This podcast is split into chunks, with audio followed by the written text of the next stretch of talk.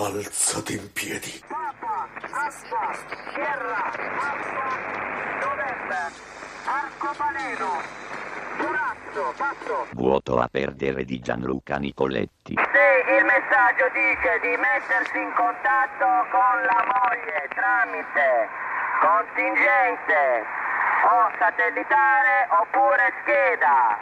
Non è successo niente di grave.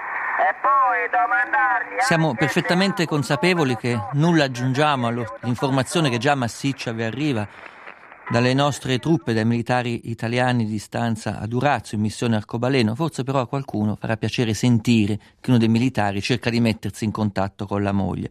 Dicevo, eh, povera cosa, una intercettazione fatta attraverso la rete internet, attraverso un ricevitore ad onde corte. Quello che possiamo sentire noi potrebbe sentire chiunque.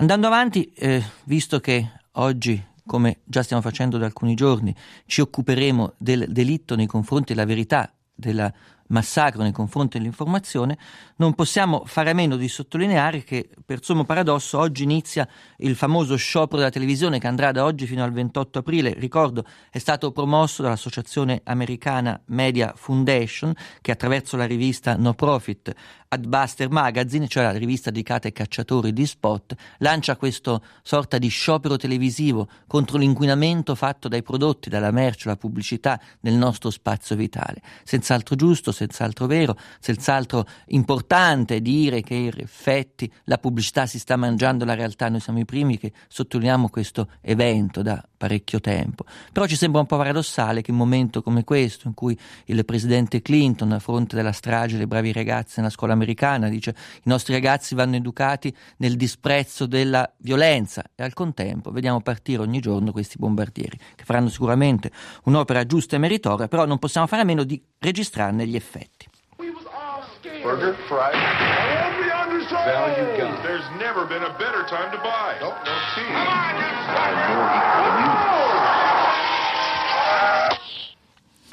Questi, come altri spot, saranno ascoltati probabilmente in alcune televisioni americane, lo abbiamo presi dalla rete e dovrebbero invitare le persone a spegnere la televisione. Ma un momento questo eh, particolare e adatto per lo spegnimento della televisione, per questa sorta di crociata di castità collettiva? Ci sembra di no.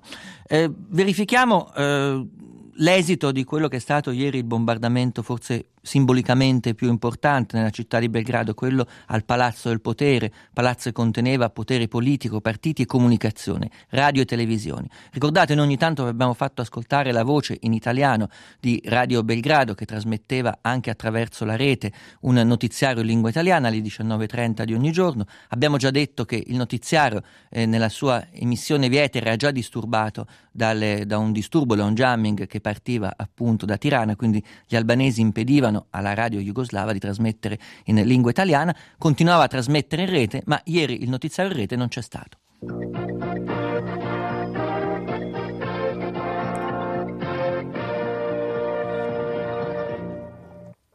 State ascoltando la trasmissione in lingua italiana di Radio Jugoslavia. Gentili ascoltatori, buonasera.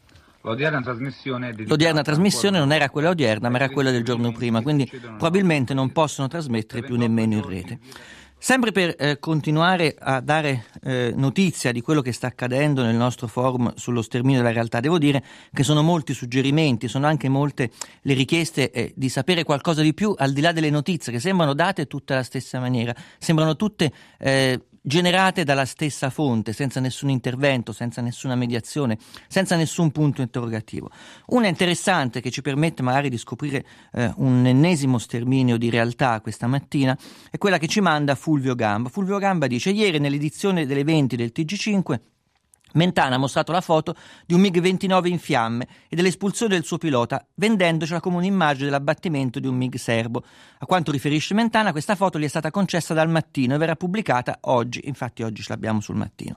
Evidentemente è un'abitudine diffusa di acquistare immagini senza verificarne la provenienza. Panorama insegna, ricordate la questione delle foto eh, di un anno fa spacciate per foto recentissime di stragi in Kosovo. Questa foto, ci dice Fulvio Gamba, è parte di una sequenza scattata nei primi anni 90, credo, a Farnborough, in Inghilterra, e testimonia lo scontro in volo fra due MiG-29 russi che si esibivano al locale salone aereo.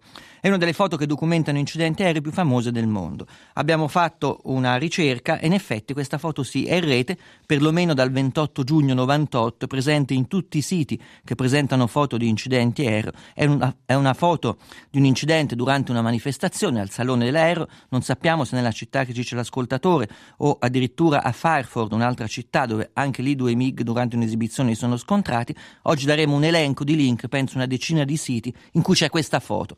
E passiamo quindi al mattino di oggi, al giornale che mette questa foto. Il messaggero la riporta perché eh, probabilmente, eh, essendo lo stesso editore, usa la foto dicendo fonte mattino, ma la foto non è del mattino, la foto è in rete e non ha un proprietario, anzi sembra che sia un fotogramma di un filmato, vi metteremo anche il filmato. Vedete come fa la pagina oggi il mattino? Mette questa foto al centro della pagina in apertura e si vede questo eh, MiG-29 eh, abbattuto, ma non è abbattuto, ma in realtà si spezza a metà per una sorta di incidente aerodinamico, faceva un'acrobazia e si è spezzato a metà e il pilota viene iettato. Sotto piccolo piccolo c'è scritto circolato via internet l'immagine di un aereo abbattuto e del pilota salvo. Ve la proponiamo nella sua drammaticità. Che, quale drammaticità? È un incidente, sì, è vero. Anzi, mi dicono che se e nella fattispecie che dice il nostro ascoltatore, i pezzi di questo aereo hanno anche poi eh, colpito un aereo italiano che stava lì a terra in attesa di fare la sua esibizione. Ve la proponiamo nella sua drammaticità, anche se manca il riscontro ufficiale che si tratti di una fase della guerra in corso. Allora, se loro nemmeno sono sicuri che questa foto che hanno preso dalla rete appartenga alla guerra in corso, perché la mettono in apertura del loro giornale sotto la notizia sui bombardamenti e sulle, sull'inizio eh, delle, delle, azioni probabili, probabili, delle truppe di terra e in un articolo che parla della guerra una foto che non sono sicuro che appartenga alla guerra. Perché questa foto di cui non sono sicuri, la cui fonte è internet, che non sono sicuri se è una foto di guerra, è sopratitolata Battaglia aerea. Poi, eh, se vogliamo vedere il paradosso che a fianco di questa foto c'è un editoriale eh, ben fatto di eh, Mario Aiello, La ritirata della notizia, dove dice in questa guerra bis la notizia sta battendo ruis- rovinosamente in ritirata. Infatti ne è la conferma la foto che hanno messo a fianco di questo articolo. Dice è la morale che agonizza nel sepolcro della copertura mediatica. E ripeto ancora, in questo sepolcro mettiamo oggi come ennesima vittima o ennesimo cadavere questa foto tarocca presa dalla rete che nulla a che fare naturalmente con la guerra in corso. Eh, devo dire che eh, un altro messaggio molto interessante che metteremo interamente nel nostro forum è quello che ci manda Mariella, l'ascoltatrice Mariella, e ci dà alcune informazioni su quello che è il danno ecologico che comporterà questa guerra. Eh, Andrea Purgatori già fece una bella puntata sere fa a Re 3, lei ci dice qualcosa in più, come ad esempio l'industria, petro- eh, l'industria, chimica di Pancevo che è stata bombardata, c'è una dichiarazione del direttore generale che dice quali sono i danni e le minacce, ma non soltanto per loro, anche per chi sta in raggi limitrofi di questa industria chimica, e ci spiega facendoci un paragone tipicamente golemico e televisivo che uno di questi contenitori, di questi silos contiene fluoro, di questa industria chimica che potrebbe essere ribombardata. Il fluoro è un gas che se investe un uomo lo uccide senza scampo. Eh, ci fa l'esempio in una puntata di IAR, ricordate, ne parlammo perché ci impressionò, in cui un pompiere era stato sottoposto a esalazioni di fluoro durante un incidente, lì per lì sembrava che non avesse nulla, poi gli dicono i medici in prima linea guarda che devi morire nel giro di un'ora. C'è questa algida agonia del pompiere nelle corsie dell'ospedale americano. Eh, visto che si parlava di Pancevo e visto che noi avevamo iniziato un nostro, una nostra corrispondenza con un personaggio di Pancevo che poi è diventato sin troppo noto, ogni giorno eh, molti giornali eh, pubblicano le sue corrispondenze, oggi un po' meno perché ha meno voglia anche lui di parlare, è il disegnatore di fumetti Alexander Zograf che all'inizio lanciava delle piccole cronache molto significative dello stupore e della sorpresa eh, di un disegnatore di fumetti che si vede bombardare la sua città e si trova eh, irrimediabilmente, improvvisamente proiettato nella guerra. Beh, noi abbiamo voluto sentire Zograf al telefono eh, per sapere eh, come vive in questo momento la sua vita quotidiana in Pancevo. Well, uh, for most of the people, they they go to work, but uh, La maggior parte della gente va al lavoro, ma o sono pagati pochissimo o non sono pagati affatto. La situazione in Serbia già era drammatica prima, ora è disperata. La gente ora non spende nulla, mette tutto da parte, ma non so per quanto tempo dureranno i soldi, anche non spendendo. In un giorno solo quasi tutte le più grandi industrie della città sono state distrutte. Ci sono voluti sei anni per costruire le raffinerie di petrolio ed un giorno per distruggerle. La Serbia si affaccia sulla sua più grande grande crisi economica.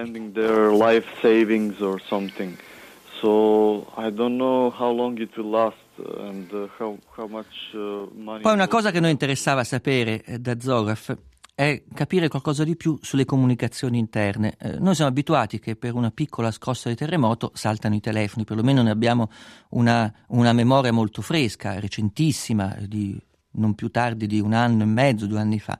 Ecco, invece notiamo che continuano a trasmettersi messaggi in internet, la rete è molto attiva e Zora fa la prima telefonata a Pancevo, città bombardata, l'abbiamo, l'abbiamo appunto eh, avuto la possibilità di parlarci chiaramente al telefono. Well, uh, uh, most, of, most, most of the radio stations and TV stations as well uh, la maggior parte delle stazioni radio e tv sono in stato di guerra e mandano programmi sulla guerra sono molto controllate dal governo. Chi non vuole obbedire è stato chiuso dal governo, come B92, ora controllata. La gente che ci lavorava spera che appena la situazione si calma potrà continuare la linea precedente, ma non prima della fine della guerra. Ci sono molte piccole stazioni indipendenti in Serbia. Non raggiungono tutto il territorio, ma nelle città che coprivano facevano informazione libera. Dopo i bombardamenti è stato sempre più difficile per le pressioni del governo e per la situazione. I telefoni ed internet non hanno problemi, a volte cade la linea per i bombardamenti o non ci si collega a internet, ma non ci sono interventi del governo.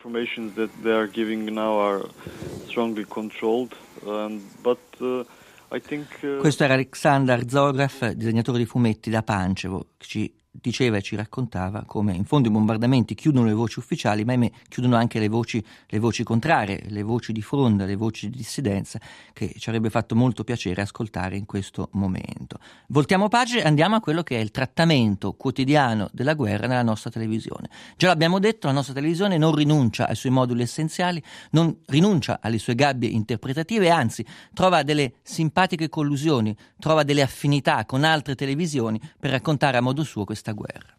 Dopo la nostra trasmissione di martedì scorso, anche diverse televisioni albanesi si sono occupate di Pranvera, in particolare TV Clan.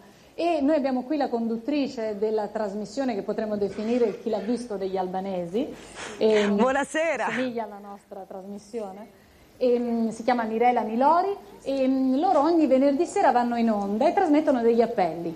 E, avete raccontato la storia di Pranvera, avete continuato a mandare le È un paio di settimane che sta andando avanti questo gemellaggio eh, piuttosto assurdo e anche abbastanza, abbastanza, singolare, data la drammaticità del contorno, fra il chi l'ha visto e il chi l'ha visto albanese, che poi non è il chi l'ha visto, in realtà è il caramba che sorpresa albanese. Al centro di tutto c'è una bambina eh, eh, locus eh, emotivo eh, massi- massimo per la televisione, la bambina abbandonata, Pranvera che viene ritrovata dalla madre. Attraverso un iter televisivo artificiale, dato appunto il luogo e data la situazione, un, un luogo dove si sta bombardando, dove la gente arriva raccontando stupri, violenze, eh, cose inenarrabili, questa bambina viene simpaticamente portata in un'automobile dotata di telecamera interna, come le automobili che vediamo nei tanti programmi televisivi italiani, a trovare la sua mamma nel campo profughi. Ma la cosa terribile è che queste persone ancora non sono abituate abituate ad entrare nel grande macina tutto della televisione e quindi emotivamente non hanno reazioni, sono impassibili, probabilmente ne hanno viste troppe reali per poter recitare la parte dei casi quasi umani.